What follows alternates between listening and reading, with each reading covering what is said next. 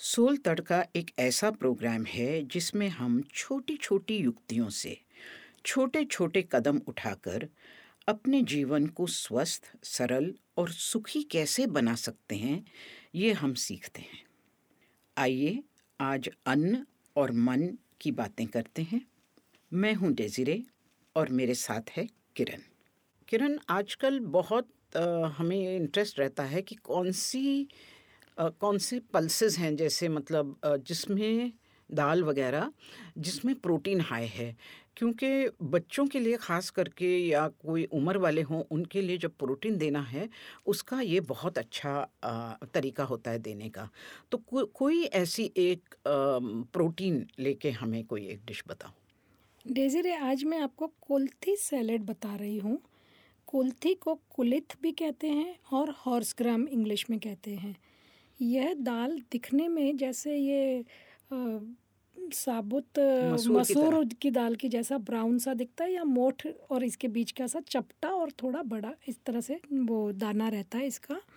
तो इसे बनाने के लिए हमें मान लीजिए आपने एक कप कुल्थी ली तो इसे रात भर भिगोना है और कुकर में इसे पाँच छः सीटी तक मीडियम गैस के ऊपर पकाना है नहीं तो ये पकता नहीं है जल्दी से।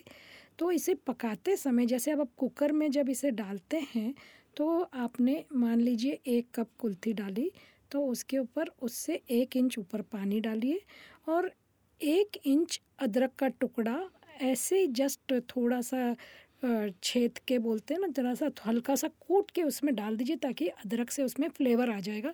बाद में हमें ये अदरक का टुकड़ा निकाल देना है। तो ये अदरक का टुकड़ा डाल के आपने इसे उबाल लिया। और फिर जब कुकर ठंडा होने के बाद जब आप खोलते हैं ना तब उसका दाना निकाल के चेक कर लीजिए कि ये पक गया है ना। अब ये कुल्थी को आप इसका जो पानी निकाल लीजिए ये पानी बहुत हेल्दी है। वो उसे सूप में भी डाल सकते हैं या और किसी दाल में भी डाल सकते हैं? हाँ या फिर यूँ ही पी यूँ ही भी पी सकते हैं।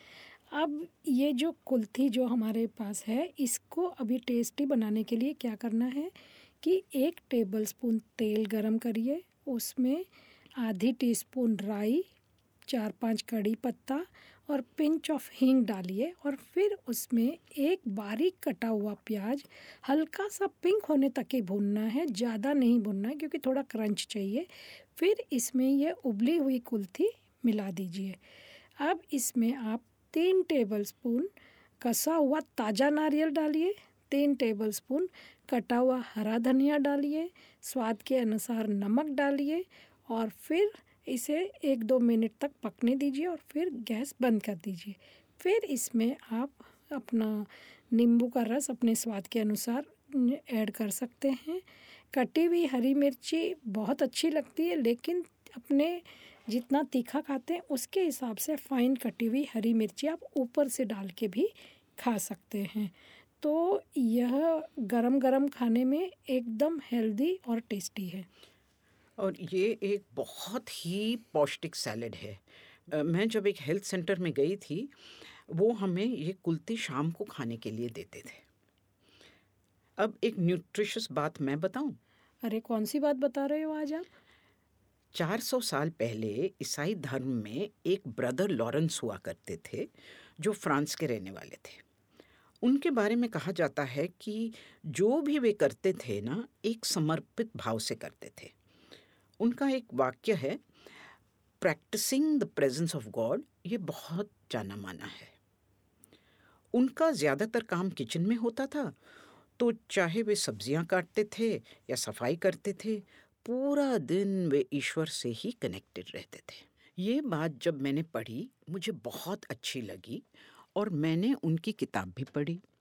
मैंने सोचा कि मैं भी ये ट्राई करूँगी। पर जब मैं ये कर, मैंने ये करने की कोशिश की तो मेरे समझ में ही नहीं आया कि मैं इसे किस तरह करूँ।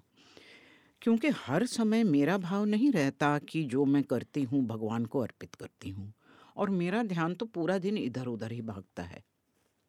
मुझे लगा कि ब्रदर लॉरेंस जैसे करते हैं, मैं वैसे नहीं कर पाऊँगी। मुझे कोई आसान तरीका अपना ढूंढना पड़ेगा। थोड़ा बहुत एक्सपेरिमेंट किया।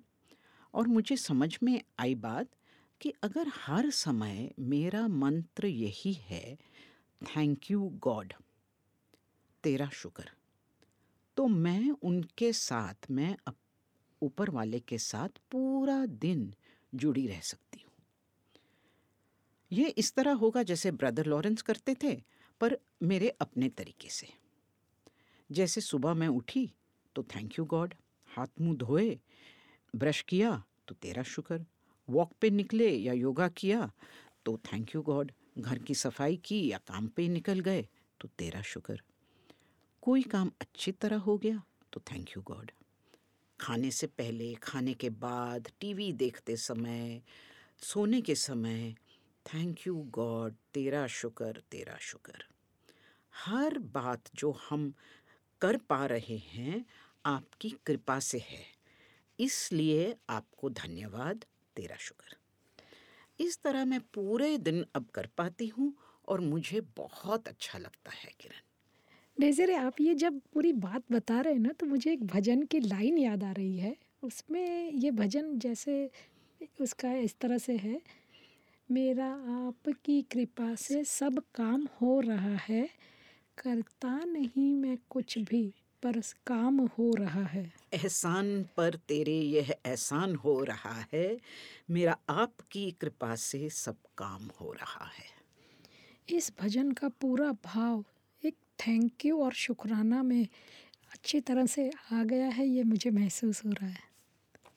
कितनी अच्छी बात है ना कि एक थैंक यू एक तेरा शुक्र में पूरा दिन हमारा बीत सकता है।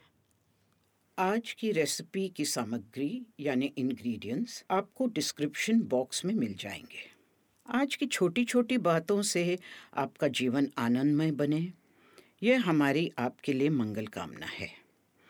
आपका मंगल हो, सबका मंगल हो। और हाँ अगर आपको हमारी बातें पसंद आईं तो अपने फ्रेंड्स के साथ लिंक अवश्य शेयर करिएगा। और सब्सक्राइब भी करिएगा। अगला एपिसोड सुनने के लिए अगले हफ़्ते वापस ज़रूर आइएगा। हमारे पॉडकास्ट की recording Media Mind Studios Mumbai में की गई है।